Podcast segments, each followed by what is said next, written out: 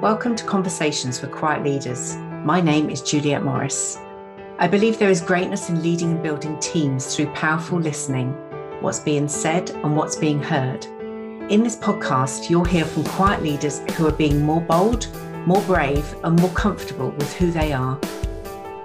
So today I am delighted to welcome Kim Jones to the podcast. Kim founded HGKC 10 years ago with Peter Quintana, a management consultancy focused on leadership, innovation, and exit succession. Kim had a very rewarding career working in several sectors from public sector, retail, marketing to academia, um, which led her from being a trainee accountant to being a commercial director. And then Kim took a career break in 2004 to study an MBA and stayed on at the university until 2013. And I, I love the I love the sentence you gave me, Kim, uh, that you are curious about how, how ideas become reality, and you wanted to continue working in that context of change that led you to develop your own style of practical and analytical and getting to the heart of what matters. So, welcome, Kim. Delighted to have you on. It's wonderful to be here today, Juliet. I've been looking forward to this conversation for weeks. Um, so there's so much in your uh, little introduction that I'd love to explore. But I guess as as we're talking about quiet leadership, so we met via Lunchclub. Um, I remember we had a very brief conversation about introversion and being quieter, um, particularly around the context of networking. That's what we were doing. Um, so I'm really interested to hear your thoughts on introversion and quiet leadership and how that shows up for you. I think it's been a really, um, a really kind of hard, painful journey for me, accepting that I really was an introvert really early on in my career. Because introverts have no less ambition.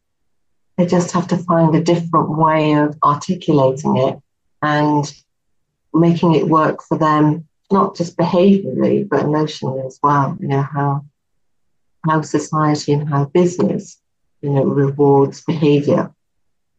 So largely you see much more extrovert behaviors being rewarded in order to adopt that as an introvert mm. stretch a long way. So it doesn't necessarily come out of assertive and happy and practical. It comes out in different ways and could be as aggressive or passive aggressive. So you, you know, as you're ambitious and you still want to grow in, your, in yourself and in your business and what you might do, how you get there has to be really different. You have to find other ways of, you know, uh, navigating the landscape of development. You know, how do you get on in a business? You know, how do you add value to it? How do you grow in yourself? I found that really, uh, really challenging thing to learn. So I learned about how myself, you know, so did do that personal inquiry, you know, where my strengths are and um, what it costs me to to do those extrovert things like go networking. I understand that working my stretch. How do I I love that style of personal inquiry, that journey you've taken yourself on. When did that start? It started, I think, um, really. I'd had some management positions as an as an accountant. I'd left. I was training at a uh, a retail company, and then I got a job at TV licensing. And it was at the time when post office owned TV licensing was all being split out. The end of the eighties, the early, the late eighties into the nineties and had to take on a big management role with a lot of people, so 70 people. There's a lot going on.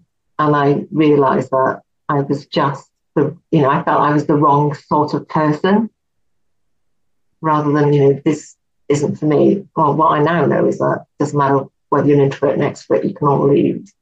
But at the time, I didn't really appreciate that in my 20s. So I started from that point when I left, thought, this is not me. I can't work like this. I left, got a job in marketing company, and they were very supportive culturally about understanding yourself and your strengths. And they were mm-hmm. Scandinavian ownership. They had a much more that kind of lens on the world as people. And they just really encouraged us to to do that, to read, to learn, learning how to you know, it's really worked to my strengths, really. And then how do I deal with the things that I don't want to deal with? So I love that you had an organization that embraced that almost like that diversity and inclusion, you yeah. know, the bringing the together the different personalities, the different types of people, how we like to work.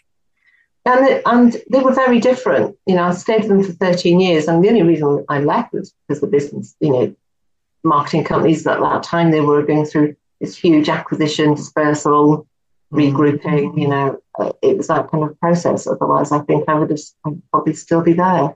It was interesting. I'm reflecting yesterday, talking to my husband about it. Said, well, you know, there's only about four or five people left from our cohort there, and then saying, where are we all? You know, where is my peer group?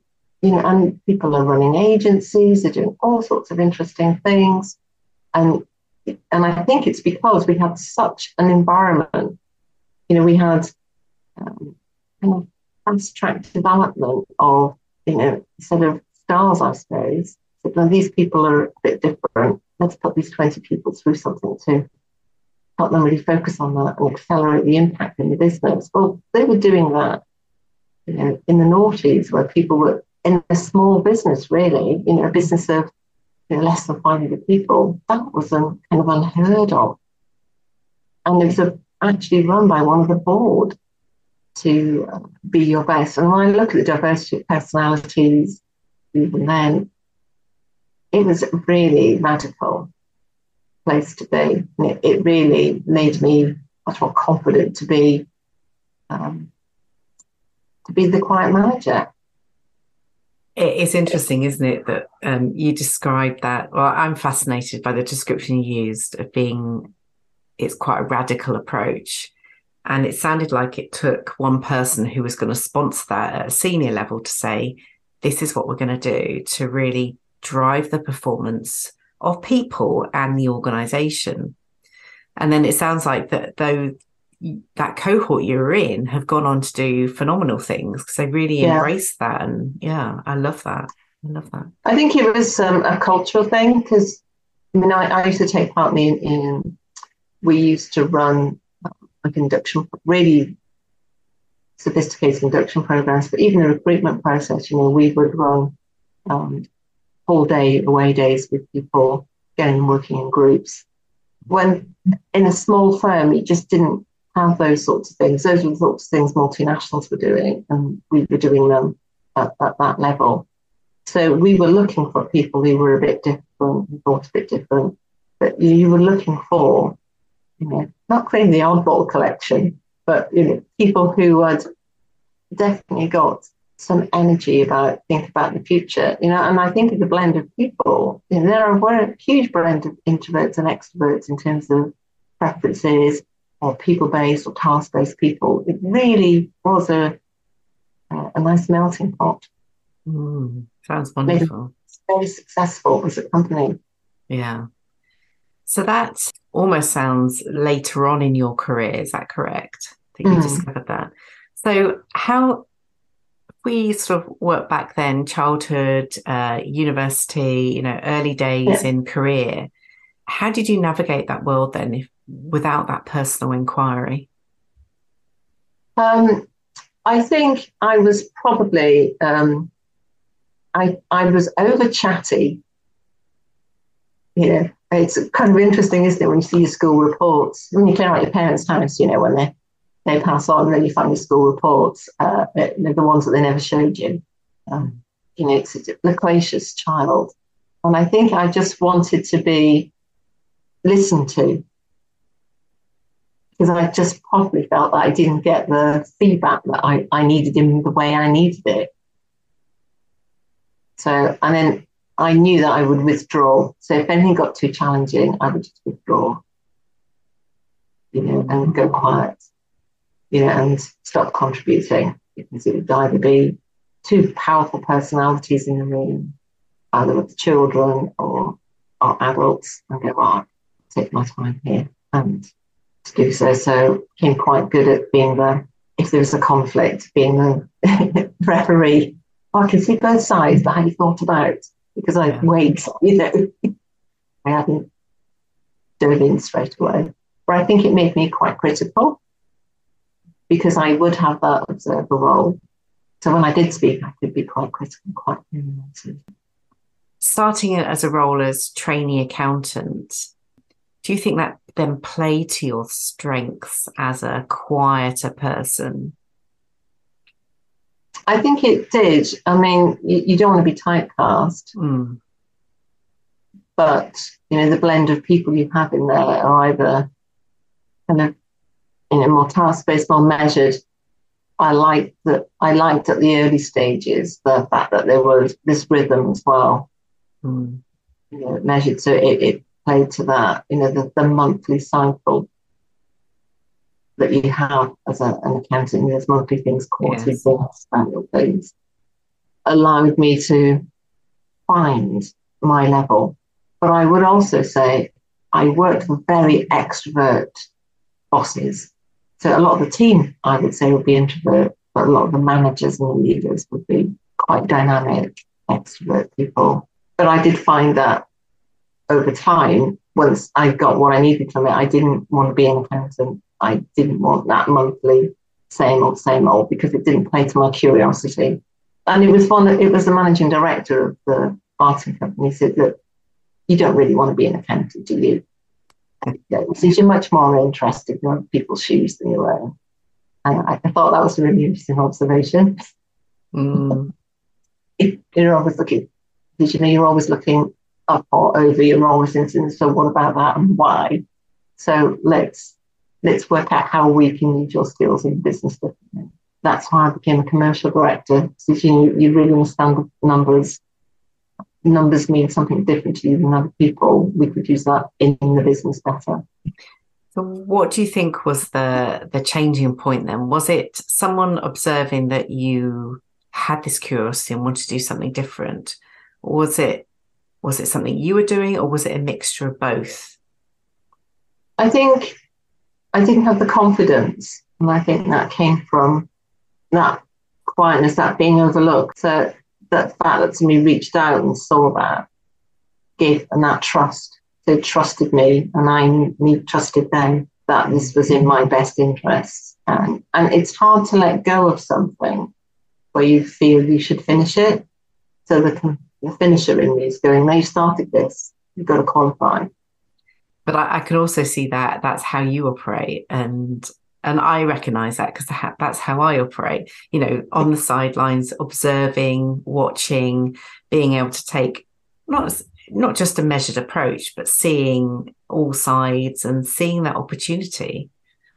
Yeah, it's uh, somebody wants to do a cartoon of me on a, on a bicycle, uh, uh, in going full pelt, coming, mm. everybody, you know. being able to be the one that wants to make sure everything works for everybody. Mm. You, know, you know, we all know we can't please all the people all the time, um, but wants to find the common ground, you know, wants to be the negotiator. So I'm appreciating that you did the personal inquiry sort of later on in your career, but on looking back, has being an introvert, a quieter leader, changed your approach to life and business? I think it's um, it's helped me carve out doing things my own way. That I don't have to be like other people. I don't have to mimic those extrovert sort of behaviors. It's also when I am required, understanding that part of leading is performing performance. People see and observe the behavior of you doing. Is understanding that I can do that but I have to plan. So I have to be more thoughtful and perhaps more prepared, which is quite hard because you don't have as much spontaneity perhaps as you people around you might find. But I think for the big things that have mattered, you know, you do have to do get up and give a speech, give a presentation to lots of people. Yeah, when I was at the university running quite a big team, I had to to this is an experts of experts event and um, and I'm doing it. What am I doing? Am I an imposter? All these amazing people. But you know, at the end of the day, you're giving one of the keynotes, so somebody asked you for a reason. There is to take confidence from that. But you know, for me, I had to probably practice more than other people. You know, really look after myself. But that takes quite a lot of energy, knowing that. Um, mm. So it's made me perhaps more that that kind of leader, but it's also it's made me think a lot about when I ask other people to do those things, you know, not trying to transfer what I feel, but really honestly asking them, are you really okay with doing this? Mm. Because I know what it costs me. I'm really okay. And that's so if you need the support to do it, that's fine. But if you really don't want to do it, that is also fine.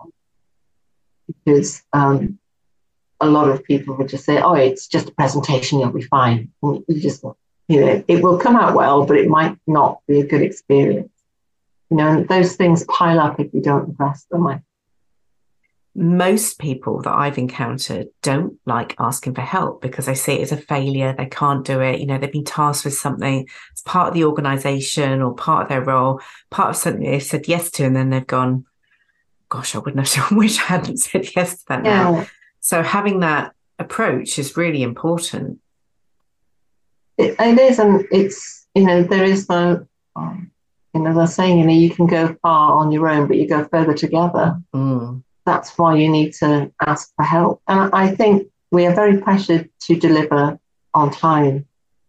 So being able to ask for help now is even more important mm. than probably was years ago because of you know the deadlines that we work sometimes. Because you know yeah. the deadline really has to be hit. Like you know it's easier more people get involved. Yeah. Often. Not yeah. if I'm standing on my own, I'll get it done. It doesn't always work like that, does it? No and then it it comes back to the environments you're creating because not every environment has that space or has the people around them to go yeah i can help you or asking the right questions or observing that actually mm. something's not quite right here we could do something better and deliver quicker if we pull together as a team but that doesn't always yeah. work so i think that that awareness and observation is really key mm. I, I think it's a curiosity that people have a lack of curiosity about why they do things the way they do it. They just do it. Why do you think that is that people don't have the curiosity? Because there is risk in curiosity, and the risk is around either a personal risk. People think, oh, I'll be found out I'm not as good as I think I am. There's a lot of that, you know, people have that thing around it. Or I'm quite comfy with the way it is and I don't really want to change because most people don't actually like change, even small change. If it's a big change, people lose their reference points or what gives them confidence. You know, if you start with actually the culture of this place is, is it is change, just the word change, changes all the time, get used to it. You're not really up for change and you're in the wrong place. You know, us quiet leaders need to steal the ground because we are a work with us much more, much more collaborative, much more collegiate, much more listening. That's what allows then people to to embrace change, be part of it, make it for themselves. How have you been able to do that? Because if we if we take the black and white polarization of introvert, extrovert, you know, and there's a myriad of personality and our brains function all slightly differently. And yes, there are some threads with that. And much of it, as you've described, it's about how you, how you manage your energy with yeah. you. But how, if we take that polarization of introvert and extrovert and that myriad of people within an organization, how have you found your voice? Because I think there is a difference between the introverts who just want to have, you know, be on their own, work on their own, or, you know, they're very happy within yeah. their own circle to actually stepping up and going, this is how we should do something differently, better, higher performing or you know whatever that those phrases are there is a distinction there yeah there is a distinction so i think um, for me i've done it by becoming the expert mm. the hmm. in-house expert so the person you need to go and ask for things and i suppose the sort of the career progression i've had has allowed me to actually be quite broad in, in, in lots of areas around innovation and leadership and management. And that allowed, has allowed me to, to be the person to, to find my voice that way. Well, we, or we need an independent person. So a lot of the jobs I've chosen have allowed me to do that. So I would join a division of a business for, mm-hmm. for a reason to be an, an external lens not involved to help them do something big or to make a change. So I've been allowed to work with that management team and then and the organisation below that to see where I can best help them. So that allows me to go to the bottom and to the top of an organisation. So you work with everybody at all levels. So you, you become that really good listener. Mm. So I think that's a really important role and confidential trust. So they know they can talk to you and they, they know you're not going to tell their boss exactly what they said. Mm-hmm. Or if you've got to distill voices, then you, you will do that rather than personalize it. So yes. I think it's the not working on the character of people, but the, the behavioral observable bit, you know, people say. Um, and I think in our in our own business, we all do the personal inquiry bit. We all understand our strengths. We all know whether we're an introvert or an extrovert. We all understand our preferences for our people And we use that to work together.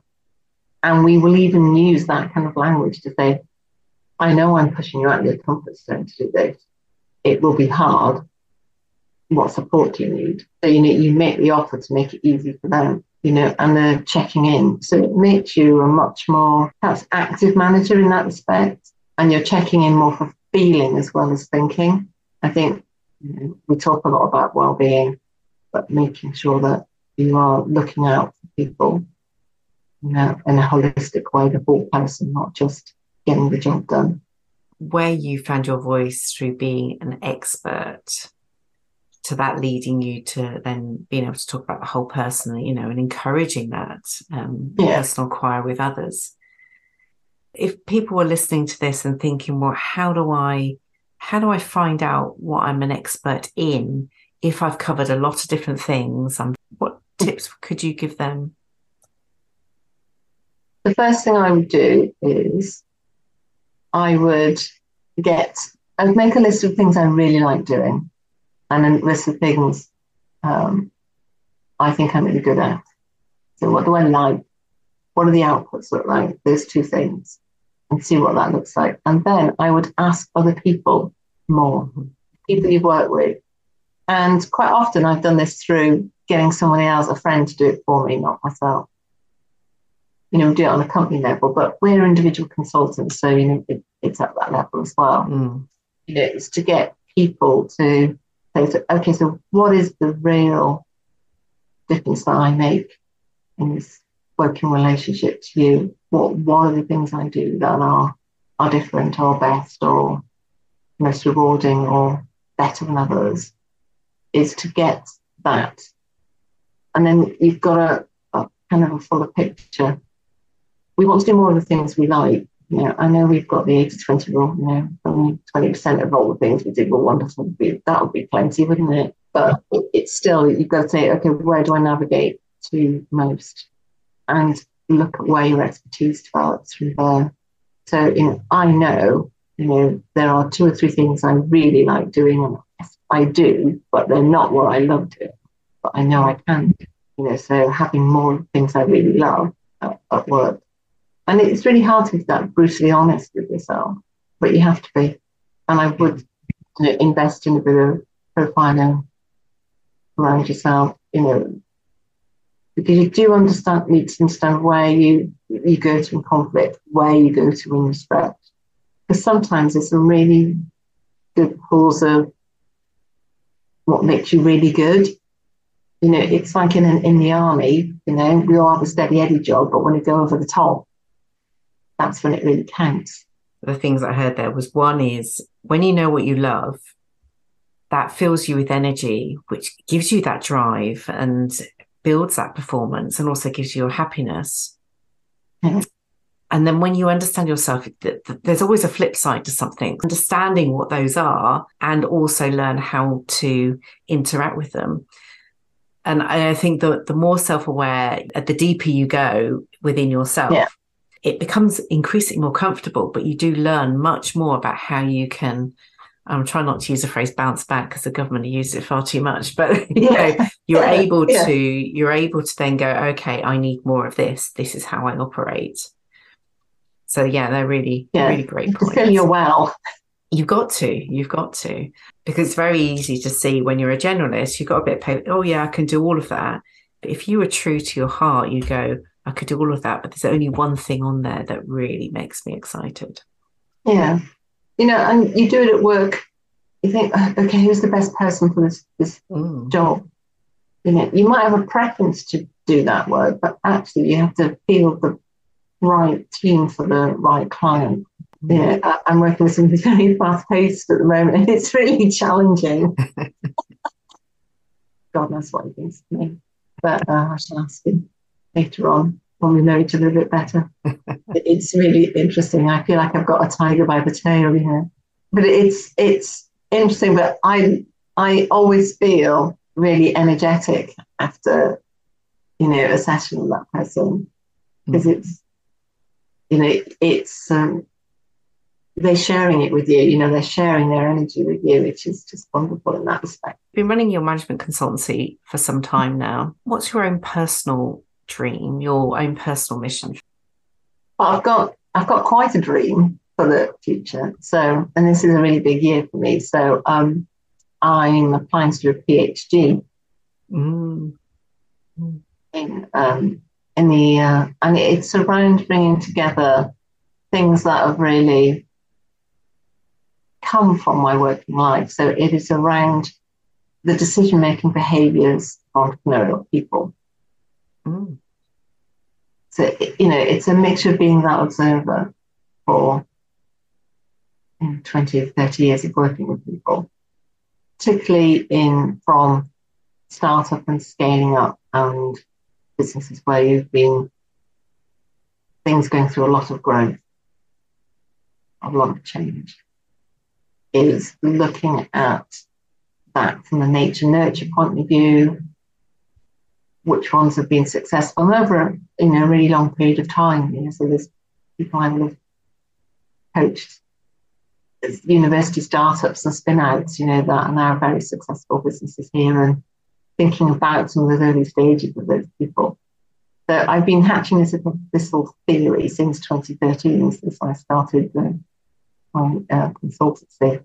So I'm now going to um, carry on my next sort of 10 years into academia.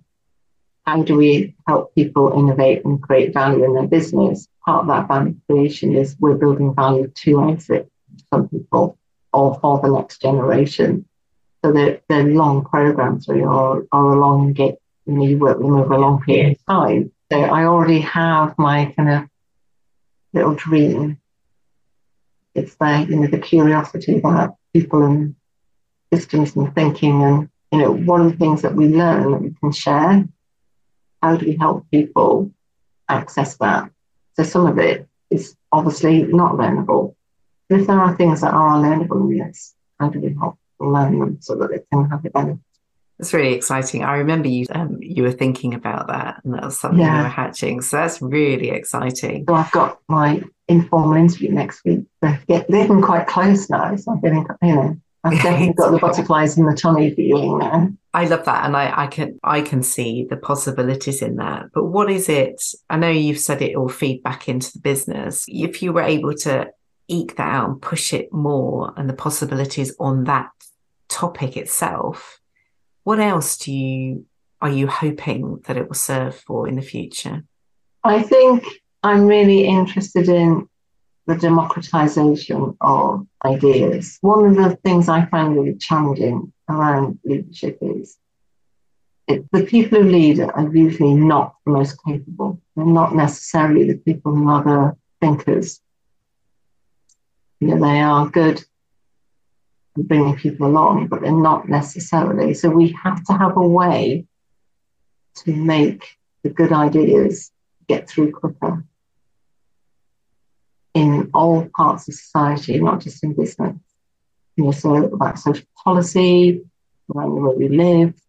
So how do we create a bit more of a level playing field for ideas. I mean, if we look at the way startups, investment, and all of that works, it's just poisonous. It really is. Um, I've got to find some better ways. So I'm really interested in, in how the, the entrepreneur people move those things forward. How do we actually open it out more in society so that they come from a better range of what a broader range of people, not a better, just a broader range of. Yeah, it's a big thought, isn't it? So it'll be just I, a you know a drop a drop in a very big ocean.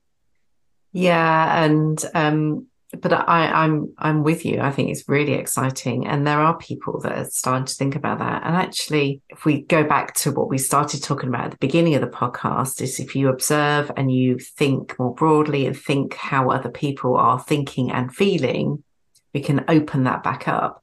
But there needs to be, uh, or there has to be, to have a future, there has to be a bigger shift and a quicker shift than what we're operating at right now um, on that. Yeah, I, I think that's a really astute observation, Julia. Thank you.